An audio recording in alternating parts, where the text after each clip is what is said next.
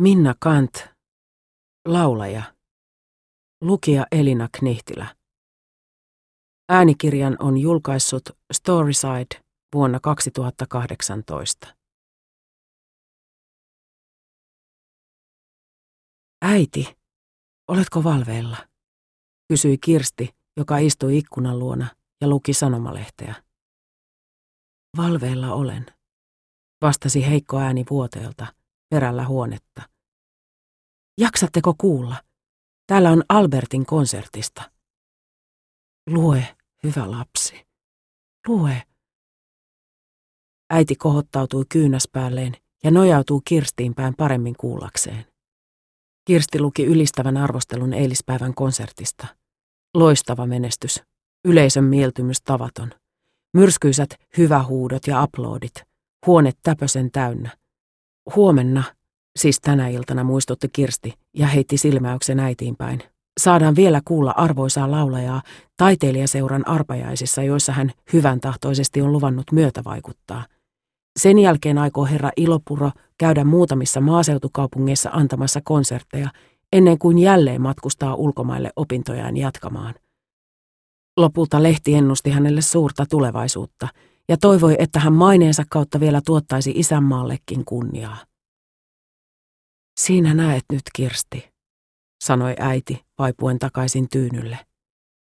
Eikö käynyt niin kuin minä jo aikoja sitten sanoin? Jotain erinomaista hänestä piti tulla. Sen hänestä jo kasvavanakin voi päättää. Ei hän ollut niin kuin muut pojat. Ei ensinkään niin kuin muut. Ei. Hän oli paljon rajumpi ja paljon laiskempi, hymyili Kirsti ja heitti sanomalehden kädestään pöydälle. No niin. Mitä sinä sanot? Laiskempi. Hän ei lukenut läksyjään. Eikä tehnyt muutakaan.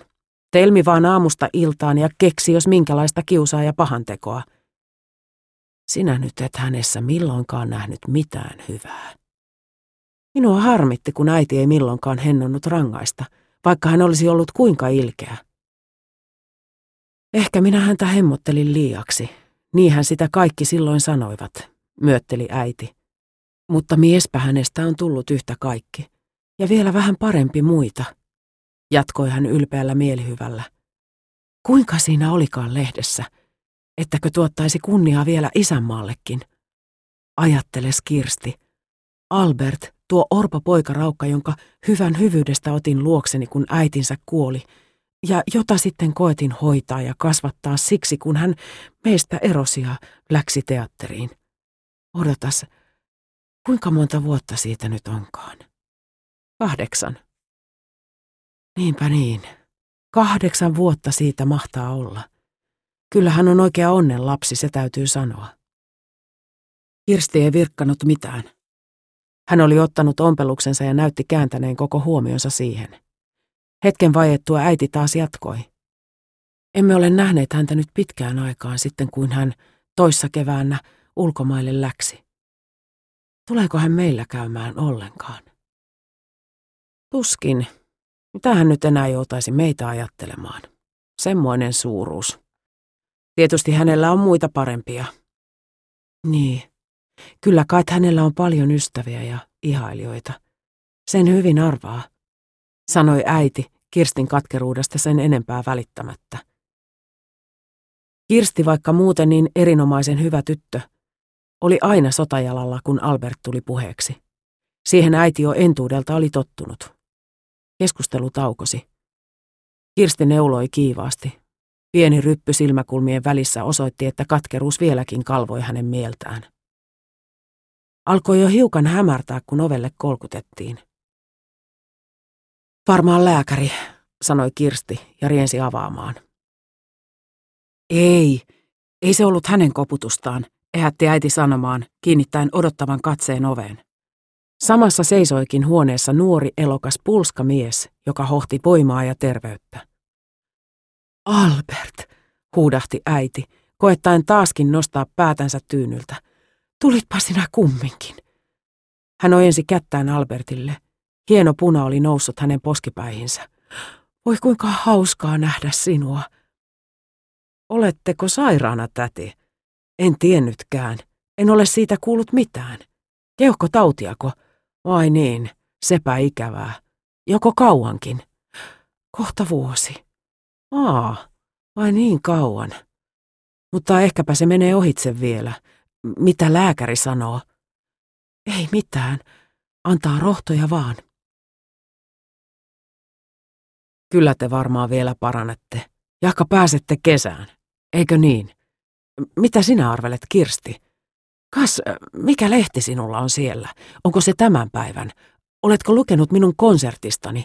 Se onnistui niin mainiosti. Kaikki sanomalehdet kiittävät kilvan ja yleisö oli vallan hurmaantunut. Entä sitten vielä? Arvatkaapa, mistä nyt tulen. Näettekö, minähän olen frakissa. Vai luuletteko, että teitä varten pukeutuisin näin? Mitä?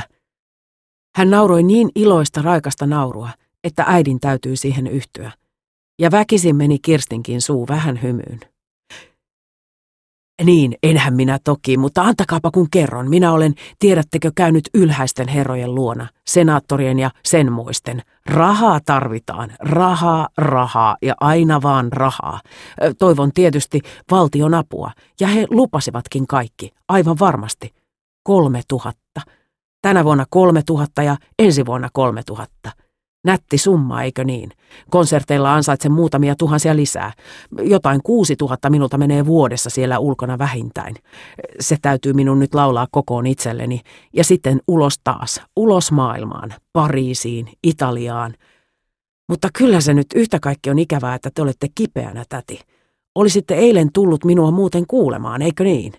Ja Kirsti voi, kun en muistanut lähettää sinulle vapaalippua. Ah, se olisi ollut vallan liikaa huomaavaisuutta, virkkoi Kirsti hiukan ivallisesti. Eikös mitä, eikös mitä, vakuutteli Albert vetäessään paperossikoteloa taskustaan. Ö, sallitteko, vaivaakohan tätiä, jos poltan? Ei, ei ollenkaan.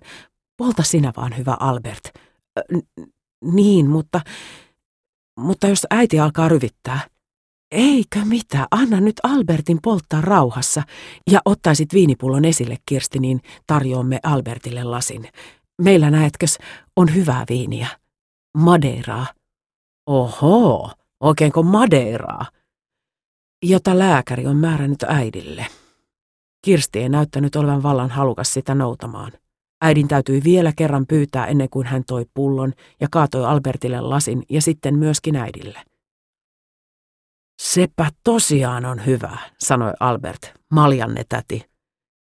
Sinä et juo, Kirsti. En. Kuulutko raittiusseuraan? No, te tulette hyvin toimeen niin kuin näyttää. Tädillä on eläkerahansa. Kuinka suuri se taas olikaan? 600. Niin, 600. Hyvä raha, kun tulee noin vaan ilman mitään. Kirsti siihen ansaitsee lisää käsitöillä ja puhtaaksi kirjoittamalla. Nousee sekin noin 600 vuodessa. Ai niin, yhteensä 1200 siis. Ja se teille riittää vallan hyvin, niin pienet kuin teillä on elämän tarpeet. Naiset ylipään tulevat vähällä toimeen. Kyllä, kyllä se riittää, vakuutteli äiti. Sillä hän pelkäsi, että Albert mahdollisesti katsoisi velvollisuudekseen auttaa heitä jollakin tavoin. Mielessään hän kumminkin ajatteli, että – Kirsti Raukka sietäisi saada vähän helpotusta. Kovin hän oli rasittunut viime aikoina. Kannattaapa panna hiukan ylellisyyksiinkin, hymyili Albert. Niinkö, Madeiraan ja sen semmoisiin. No, täti, kippis. Kippis, kippis. Äitikin hymyili iloisesti. Ei koko sairauden aikana muistanut Kirsti nähneensä häntä näin elpyneenä kuin nyt. Kaada Kirsti Albertille toinen lasi. Vieläkö toinen, kysyi Albert. Tietysti. Hän aikoi jatkaa, mutta ei voinut. Yskä keskeytti. Tupakan savu, alkoi Kirsti syytöstään. Ei, ei, ei, intti äiti rykimisten lomasta. Ei se, ei se mitään, anna Albertin polttaa. Mm, ehkä on paras, että panen pois, arveli Albert ja loi kysyvän katseen äitiin. Se meni jo ohitse, polta vaan, polta polta. No, koska täti niin tahtoo. Oikeastaan minun pitäisi heittää tämä polttaminen vähemmälle ja olen minä sitä koettanutkin tehdä sen, näetkös voi vahingoittaa ääntä. Mutta vielähän teitä ryvittää.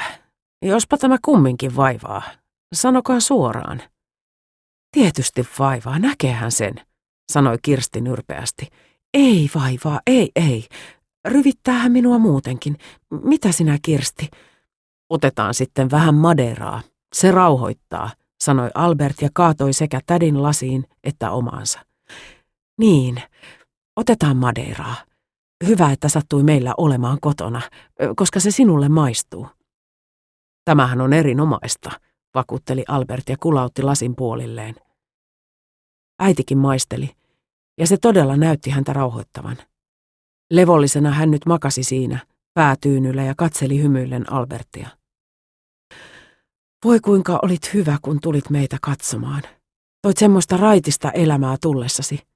Tässä huoneessa muuten aina on niin hiljaista ja kuollutta. Kirsti tuolla ikkunan luona työnsä ääressä, minä tällä vuotella. Joka päivä samanlaista. Aamusta iltaan. Ei milloinkaan mitään muutosta. Äiti rakas, elkää puhuko niin paljon. Se rasittaa, rukoili Kirsti huolestuneena, sillä äidin ääni kuului kovin heikolta ja vaivaantuneelta.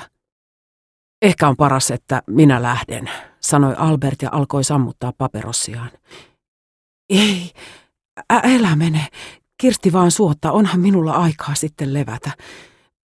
Minäpä en juuri joutaisi enää, hän katsoi kelloaan. Minuhan pitää laulaa vielä tänä iltana ja huomisaamuna lähden maaseudulle. Täytyy vielä käydä muutamissa paikoissa jäähyväisiä. Voi, niinkö sinulla on kiire? Tämä käyntisi on kuin unen näköä. Tärkein tapaus varmaankin tämän talven aikana, hymyili Kirsti, mutta hänen äänessään oli taaskin jonkun verran ivaa. Niin, niin, myötteli äiti, vaikka hän kyllä ymmärsi Kirstin sisäisen ajatuksen. Minulle se tulee olemaan virkistävänä muistona niin kauan kuin elän. Albert taaskin vilkaisi kelloaan. Aika kuluu, täytyy kiirehtiä. Kiitosta nyt, täti. Hän ryyppäsi lasinsa pohjaan ja tarttui hattuunsa. Sanoi sitten jäähyväiset ja toivotti tädille terveyttä. Tuletko yhtä reippaana ja iloisena takaisin? kysyi täti, pidellen hänen kättään. Tietysti, hän nauroi. Milloinka? Vuoden päästä tai kahden. Sinne on pitkä aika, huokasi täti, päästään hänen kätensä irti. Sanomalehdistä saatte aina lukea minusta sillä välin. Hyvästi. Hyvää yötä. Hyvästi. Hyvästi. Hän oli poissa. Huone jäi hiljaiseksi ja autioksi. Elottomuus oli kahta vertaa tuntuvampi kuin ennen. Äiti ryki yhtä mittaa. Kirsti antoi hänelle rohtoja ja teki tulen uuniin, että tupakansavu menisi pois. Sitten hän auttoi äitiä sohvalle – pöyhi sillä välin hänen tilaansa ja laitteli kaiken valmiiksi yön varalle. Oppiumi teki vaikutuksensa. Äiti makasi nyt hiljaa, silmä tummessa. Väsymyksestäkö vai oliko mennyt unen hortoon? Sitä ei Kirsti tiennyt, mutta hiljan hiljaa hän astui takaisin tuolilleen ja otti ompeluksensa. Lampu paloi pöydällä hänen edessään. Varjostin riippui äitiin päin. Työnsä äärestä Kirsti väliin tähysteli äitiä, joka makasi siellä liikkumattomana, äänettömänä, mutta niin pelottavan kalpeana. Kirstin sydäntä kouristi pahasti. Noin heikon näköinen ei äiti ollut hänen mielestään milloinkaan ennen ollut. Mutta kenties hän aamulla taas on entisellään, lohdutteli hän itseään. Jahka hän saisi hyvin nukkua yönsä. Pari tuntia kului. Äiti nukkui yhä. Muutamia kertoja hän oli rykinyt, ei kumminkaan siihen herännyt, tai jos heräsi, vaipui hän heti takaisin uneen. Kirstikin rauhoittui. Hän kääri työnsä kokoon, sammutti lampun ja meni levolle. Tuntui niin hyvälle oikaista väsyneitä jäseniään siellä lämpimän peitteen alla. Ei häntä vielä nukuttanut. Ajatukset lensivät, risteilivät sinne tänne. Jos voisimme muuttaa maalle äidin kanssa kesäksi johonkin kuivaluontoiseen paikkaan, jossa olisi petäjä metsää. Se olisi aivan välttämätöntä, sillä äidin voimat ovat menneet kovin alas nyt talven ajalla. Eikä näytä rohdoista olevan apua, enemmän kuin Madeerastakaan. Kumman raikas henki tuo Albert. Ei hänelle voi olla vihainen, vaikka kyllä sietäisi. Niin naivin itsekäs ja muista välinpitämätön. Äiti rakastaa häntä kuin silmäteräänsä. Kuinka hän oli voimakas ja terve, ja kuinka hän menestyi elämässä. Vaikka oli niin pahankurinen poikana, ettei olisi luullut hänestä milloinkaan miestä tulevan. Koulussa alennettu käytös. Huomio välttävä, keskiarvo neljä. Minulla sitä vastoin aina parhaat numerot. Mitäpä hyötyä minulla nyt siitä? Voimat ovat menneet, elämänhalu poissa. Jos olisin ollut niin kuin Albert, lentänyt ulos maailmaan. Ei. Kuka silloin olisi hoitanut äitiä? Parempi näin, tuhatta vertaa parempi. Niin kauan kuin äiti elää, niin kauan kuin saan nähdä nuo lempeät hienot kasvot joka hetki ja saan puhella hänen kanssaan. Tuumitella yhdessä kaikista asioista. Voi siinä on jo kylläksi elämän onnea. En kaipaa mitään muuta. Mutta jos tämä tauti veisi äidin hautaan. Sitä ajatusta Kirsti aina koetti karkoittaa mielestään pois. Mutta yhä uudelleen se tunkeutui sinne takaisin. Varsinkin näin yön aikaan. Ja kun se pääsi hänet valtaamaan, silloin pakeni uni kauas hänen silmistään. Niinpä nytkin.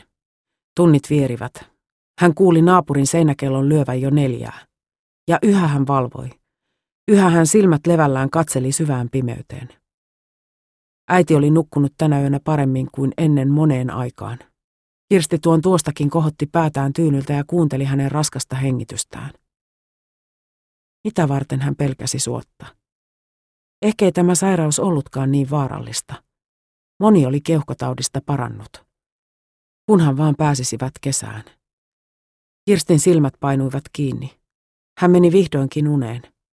Yön valvomisesta lopen uupuneena hän nukkui niin sikeästi, ettei kuullut, kun äiti kohta sen jälkeen heräsi ja alkoi yskiä. Kirsti. Kirsti, koetti äiti yskän lomasta saada äänetyksi. Mutta Kirsti hengitti vaan syvään ja makasi liikkumattomana. Äidin yskä kiihtyi, voimat uupuivat, hän vajosi alas tyynylle. Silmät kääntyivät avuttomina Kirstin sänkyyn päin. Silloin Kirsti äkkiä vavahti unestaan ja hyppäsi ylös. Ei tajunnut vielä mitään. Seisahtui vuoteensa ääreen ja hieroi silmiään. Päätä viepotti niin, että oli vähällä kaatua. Mutta nyt hän jo kuuli. Oli samassa täysin valveella ja syöksi äidin sängyn luokse. Äidin suusta pulppusi veri. Se valui punaisena tyynylle, lakanalle ja ylt ympäri pitkin vuodetta. Äiti! Äiti! Samuva katse häntä enää kohtasi. Äiti suoristi itsensä, silmät painuivat umpeen. Veri taukosi vuotamasta. Kaikki oli hiljaa. Kirsti hoipertui alas lattiaan sängyn viereen. Päivä valkeni. Kadulla syntyi vilkas liike. Matkustajia ajoi kilvan asemalle. Albert istui reen perässä laukkukainalossa. Kasvot hehkuivat raikasta elämän halua. Kirsti seisoi akkunassa, kalpeana, totisena. Albert hymyili hänelle ja heilautti lakkiaan ohjaajassaan. Surullisella päännyökkäyksellä Kirsti vastasi hänen tervehdykseensä. Kaksi miestä kantoi siinä mustaa ruumiskirstua. Albert käänsi päänsä pois. Hän kammosi kaikkea, mikä muistutti kuolemaa ja katoavaisuutta. Ajuri nykäisi ohjaksia. Hevonen vilisti eteenpäin. Miehet kääntyivät kirstuneen portista sisään, mutta sitä ei Albert pannut merkille, sillä hän oli jo ennättänyt ohitse huolettomana – jatkaen matkaansa asemalle päin.